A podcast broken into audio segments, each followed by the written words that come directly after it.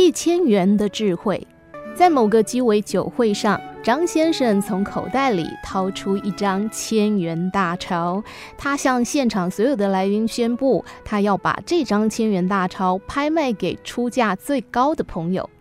大家互相竞价，以五十块钱为单位，一直到没有人再加价为止。出价最高的人，只要付给张先生他所开的价码，就可以获得这张千元大钞。但是出价第二高的人，虽然没有办法获得千元大钞，仍然需要把他当时开的价码如数全部付给张先生。这个别开生面以钱买钱的拍卖会，立刻吸引大家的兴趣。开始的时候，一百、一百五、两百。竞价声此起彼落，到价码抬高到五百块的时候，哎，步调缓和了下来，只剩下三四个人在竞价。最后呢，就只剩下王先生跟林先生在那边相持不下。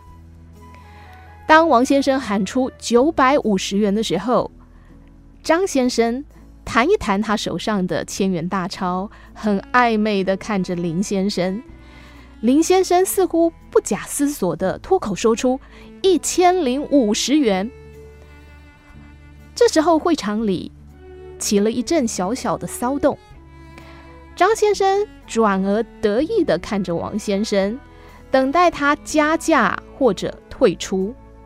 而这王先生咬一咬牙，竟然说出“两千零五十元”。人群里起了更大的骚动。接下来，这林先生摆一摆手，喝了口鸡尾酒，表述表示他要退出这个疯狂的拍卖会。这时，大家才松了一口气。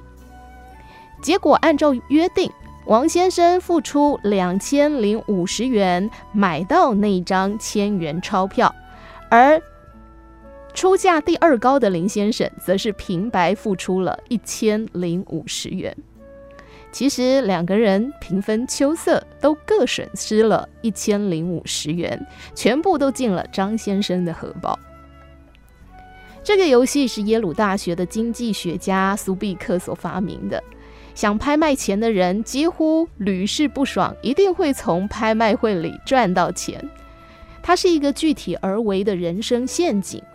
参与竞价的林先生还有王先生，在这个陷阱当中越陷越深，不能自拔，最后都付出了痛苦的代价。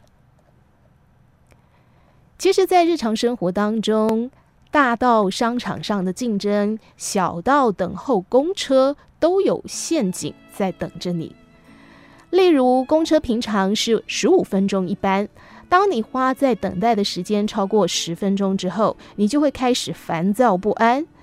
但是通常你会继续等下去，等到超过十五分钟，公车还不来的时候，你除了咒骂之外，也会开始感到后悔，心想自己应该在十五分钟前就走路或者是坐计程车去的。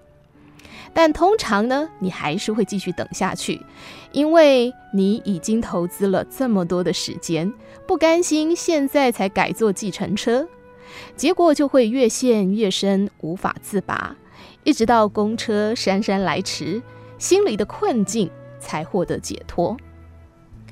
而人生当中有很多的目标，但这些目标不一定像公车一样一定会来。而且投资的也不只是你个人的时间而已。这些也许大家都知道，但是知易行难。一旦掉进人生的陷阱当中，要抽身是不太容易的。